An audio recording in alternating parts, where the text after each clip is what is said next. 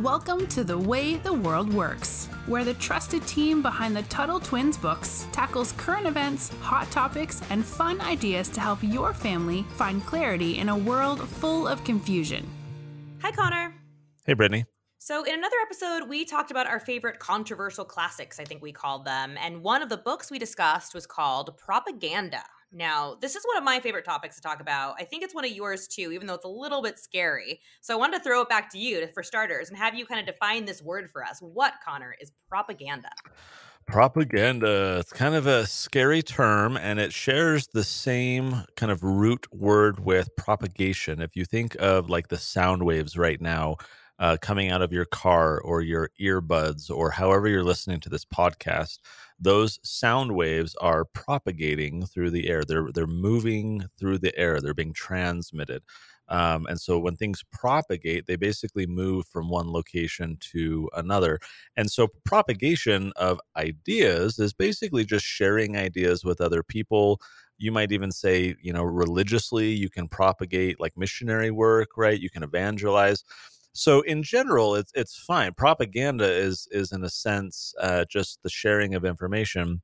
Which doesn't However, sound scary, right? That doesn't that normal. yeah, that sounds normal enough. But but uh, as with many words, it is taken off, uh, taken on a negative twist because um, well, uh, it's not so important uh, because what it did, but so much as the word propaganda now means today when people use it, it means something negative. It means that uh, you're sharing something that's one sided, something that is biased. In other words, it's not showing the whole picture. So propaganda might be Connor is amazing and he's totally perfect and he does everything right and well and blah blah blah. And then my wife at home listening I was going to say, what would your wife say? is rolling her eyes and being like, "Well, I can tell you the other side of the story," and uh, and so propaganda is it's like that. It's very one sided messaging. Um, think of like Hitler, right, in Nazi Germany, and, and the propaganda that came out about, you know, Jews are horrible and we are, you know, the, the Aryan race and we're amazing and we're going to take over the world. That is propaganda because it's not only is it wrong, but it's it's one sided and it's uh, very biased, it's misinformation. And so when we say propaganda today, that's typically what we mean. So it's a bad thing. It's it's a kind of like information, like bad information they're spreading, or maybe even false information. Yeah, and typically it's coming from someone in power, right? So it's you know it's not sitting in class next to the kid and he's saying something wrong. Oh, that's propaganda. Typically, when we say propaganda, it is from like an official source or a powerful source. So it could be the media when they're uh, completely misrepresenting things. I know a while back we had uh, Ron Paul on the program and you'll remember this this example just jumped to mind since we're talking about the media i remember at what point at one point there was a debate and uh, ron paul was part of that debate running for president there were a number of people and then they did a poll and they were like uh, they were asking people who do you think won the debate or who do you think did the best and uh, then the gentleman, I can't remember who it was, Sean Hannity or something like that, they put up on screen yeah. showing the results of the poll, right? And and they said, "Look, this person got number 1." And then look, this person got number three, and then number four, and then number five. And they completely omitted the person who came in second, which was Ron Paul, because his views did not align with what the media, uh, that particular company, Fox News, wanted to share with viewers. They wanted to kind of hide and suppress. And so they had this kind of lopsided a set of results and information that they were sharing with people. That that's propaganda, not because the media is in in power in some official capacity, right? But they are powerful, and then certainly when the government does it, um, that's kind of an official message. And so when they're when they the government are uh, sharing wrong things or lopsided things, we would also call that propaganda, right? We, we would. And it's also, you mentioned something really important because you said, you know, the media and the government. One thing that propaganda, or at least always stands out in my head, is that propaganda is kind of the melding of both of them, right? And especially you mm. mentioned Nazi Germany. So in Nazi Germany, it was hard to find media, like even not just news, movies, books, even board games that didn't have propaganda in them. So it was almost like the government got together with media and even artists and was kind of just like, all right, how can we use your talents to manipulate people into doing what we want them to do? And that's yeah. both terrifying and kind of genius in its own way, but again, very scary and not for good reasons. Yeah, that that's right. Uh, when we were talking uh, before about propaganda, when uh, with the controversial classics, it was centered around one book in particular that uh, shares the actual name. It's simply called Propaganda, and it was written by a gentleman uh, by the name Edward Bernays. And what's really interesting, he was an American, right? Wasn't he an uh, American? Mm-hmm, yep, yep. Uh, Austrian American. Uh, yep, but here in uh, the United States, what's really amazing to me is when I was looking up some uh, information about him. You know, I've always thought of him as this guy in the early 1900s. He wrote this book. He was involved in propaganda for World War One.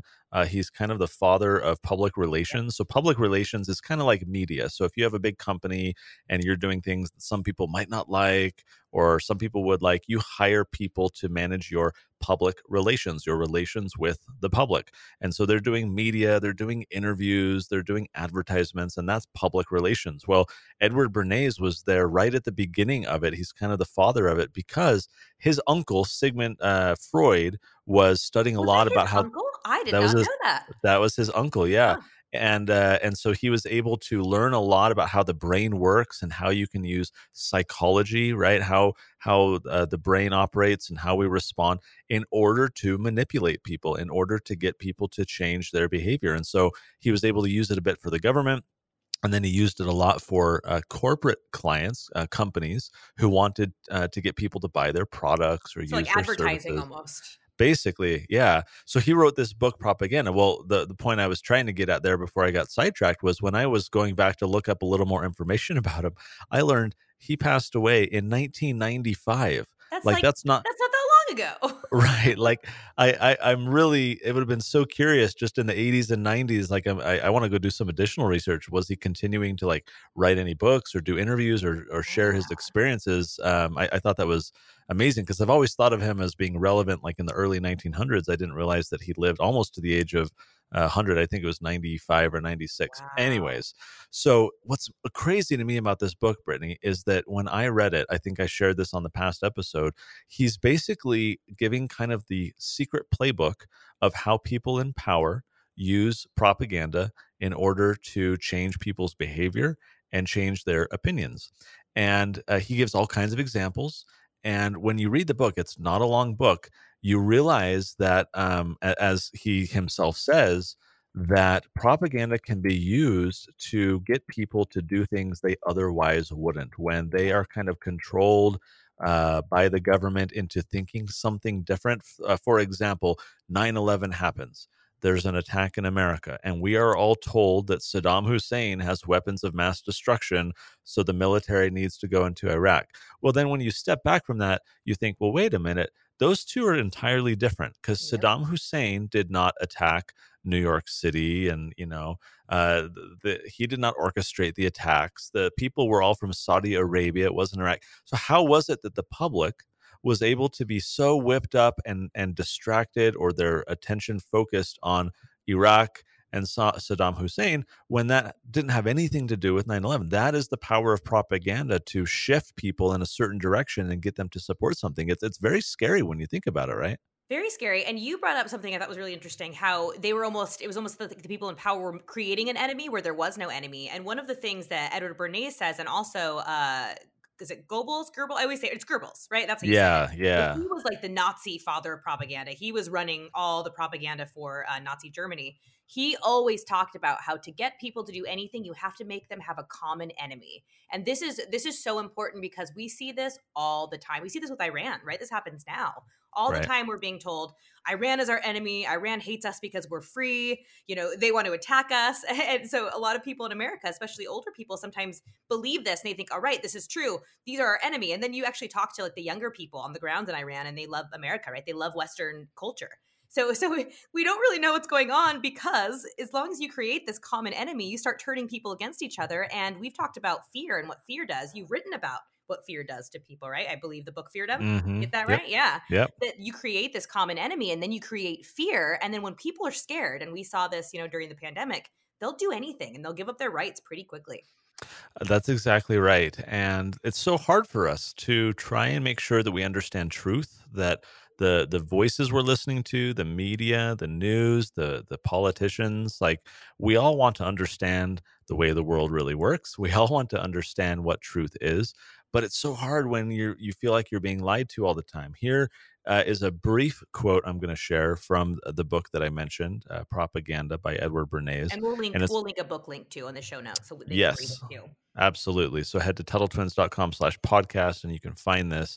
Uh, this has a few words, so I'll kind of go slow and, and maybe break it down a bit. This is just a, a little portion of what he's saying. So if, especially for the older kids and the parents, uh, if this is of interest to you, go pick up the book uh, on Amazon. It's not that long, but it's kind of startling to see mm-hmm. a century ago uh, what was being done in government. So here's Bernays. He says that the conscious and intelligent manipulation, so you're, you're modifying it, the manipulation of the organized habits and opinions of the masses is an important element in democratic society. Let me pause there and mm-hmm. break that down. So he's saying that um, changing people's habits and their opinions, the the things that they believe, so manipulating them, controlling them. He says that's an important element in democratic society. Not not educating people, letting them decide whatever they want in, in fairness without any bias. He's saying manipulating what people think is an important element in democratic society. Here's how he continues those who manipulate society constitute an invisible government, which is the true ruling power of our country. Wow. Yeah, that's right. Like, okay, what, what, one more sentence, but before we continue, right? He's saying the people involved in, in controlling other people's views with propaganda they're the invisible government they're who is truly ruling the government. That's that's very alarming when you think about it. Here's the last sentence i'll share for now. There's plenty more that he says that's eye-opening after this. He says we are governed our minds are molded our tastes formed our ideas suggested largely by men we have never heard of and so that is the power of propaganda when people behind the scenes who have ulterior motives or, or bad hidden motives, they don't want people to know what they're doing. When they can create campaigns, they can share ideas, they can pay for advertising, they can uh, get the media to talk about something, and all of a sudden, people's attention can be so uh, focused from one thing to the next, distracted uh, and and not paying attention to the things that really matter. That is the power of propaganda. I, I think, sadly, you know, I, I think he's right. I mean, that is right. It's scary, that, he's right. right. That is a true ruling power. Like, what's the point of elections if the public is totally deceived in one way or the other? If we don't have an informed group of people who are voting and they're just being manipulated by a few people, then those clearly are the people in power if they can sway public opinion and get us to do things differently. Well, and it's sad because a lot of people aren't worried about about things like that. They're not really worried about policy because they're taking care of their own lives, right? They're worried about paying their bills, worried about doing this. So they're going to look at someone in power and say, "I don't have time to research this. I don't have time to, you know, find out what the truth is." So they're just going to take this for, you know, the for gospel. And it's it's a little bit scary, not a little bit scary. It's a lot scary because we've seen what happens when this happens, and that is that policies change, laws change, and we become less free. I agree. And it reminds me of the story of the boy who cried wolf, right? So here's a boy, he claims that, you know, wolves are coming, the villagers down below, you know, terrified, nervous, whatever. Oh, it turns out, you know, he wasn't telling the truth and and then uh, later on when wolves are actually coming, right? And the boy cries, "Wolf!" Uh, the the villagers don't believe him anymore because he's no longer a source of trustworthy information. And so the question for us is, how, how does that apply in our lives when we see that someone is not being truthful? When we see that they, they don't have integrity, that they are not, uh, or that they are biased, they're they're kind of one sided. Why should we continue to trust them? Maybe that's someone or a group that we should be skeptical of and not believe what uh, they're saying. And the more that you start to learn about the government, the more that you start to learn about people in power, you realize that they have interests and goals that are not the same as yours. Nope. they they want to preserve their power, increase their power, and they are very willing to lie and be biased about it. And so when the government has these official narratives um, and and this propaganda, I think it's important for us to recognize that their track record is not very good. And so when they announce something or they claim, "Hey, this happened, therefore we need to go invade this country or we need to raise taxes or whatever it is," chances are there's a large portion of that message that isn't true, right? Probably most of it isn't true and maybe I'm, I'm just a little bit of a skeptic about government 20% right? 80% especially again and I, I hone in on this part when there is that common enemy right especially to me it's always a red flag when when yeah. we are told that it's all one person's fault and that we all need to you know turn our attention against that person i think that is when we need to be just very alert and, and know that maybe we aren't being told the full truth as we wrap up here, I'll just mention uh, very briefly in the book Feardom that we mentioned earlier. Perhaps we'll uh, we can link to that yes. at the show notes page as well. Um, I share several stories in there about how the government has completely lied exactly for the reasons, Brittany, that you're describing, in order to get people to be on Team America and therefore oppose, you know, someone else. A very brief example is uh, Operation Northwoods. This is one word, Northwoods. Uh, let's even link uh, to the show notes page uh, on, or to the Wikipedia page for that on our show notes page. Um, so again, go to tuttletwins.com slash podcast. Operation Northwoods was a project where the people in charge of the United States military went and sat down with the president. At the time, it was JFK, John uh, uh, John F. Kennedy, and they proposed to the president of the United States that they wanted to hurt, uh, injure, attack, and kill American citizens. Uh, now, the context for that is at the time, relations with Cuba were a big problem. Uh, perhaps uh, some of our listeners have heard of the Cuban Missile Crisis and things like that. There was a lot of tension because there was worries about, you know, kind of this foothold of communism right on America's border, and, and rightly so. There were a lot of concerns. But here are the people in charge of the military, in charge of protecting Americans. And they suggested to the president that they should attack and kill Americans. Why? Well, not to admit that they were the ones who did it. In fact, what they recommended was that they would blame it on Cuba. And they would get everyone in America, to use your example, Brittany, really angry at Cuba and then demanding that the government and the military go attack Cuba because what they found is that prior to this, there wasn't really a lot of support among the American public for launching a military attack. And the people in the military wanted to attack. And so they figured that the way to do this was to create this, uh, sometimes called a false flag event, um, but basically a, a fake um, event where it wasn't Cubans that were going to bomb a boat full of Americans, and it wasn't Cubans that were going to uh, drop a bomb in an American city. It was, in fact, the American government, and then they were going to blame it on Cuba. So this stuff happens uh, from time to time, perhaps, or maybe often. You, you never know. Not but, often, but you never know. but this is interesting because it was official plan and it was declassified in other words it used to be secret and now it's not any uh, a secret anymore and you can go read about how our own government was proposing something like this. It didn't happen simply because the president said no. But had he said yes, then the American government would have lied to the people, would have killed Americans. And we may never um, have known. And we may never have known. So that is an example of propaganda. Guys, very depressing topic, obviously, but very important to have our eyes open, I think, to the world around us. If we truly want to understand the way the world works, we need to understand that there are people like Edward Bernays saying, hey, you know, those of us in this invisible government are really pulling the strings. We're really controlling things. If you and I want to act and have freedom and not be acted upon like puppeteers or puppets rather by puppeteers who are pulling our strings and controlling us, we need to understand that this type of stuff is possible, that it's happened in the past, um, and that it's certainly happening in the future. So check out TuttleTwins.com slash podcast for the show notes. You can go look at some of those resources if you want to learn more. Make sure you're subscribed. And uh, Brittany, until next time, we'll talk to you later. Talk to you next time. You've been listening to The Way the World Works. Make sure your family is subscribed and check out TuttleTwins.com for more awesome content.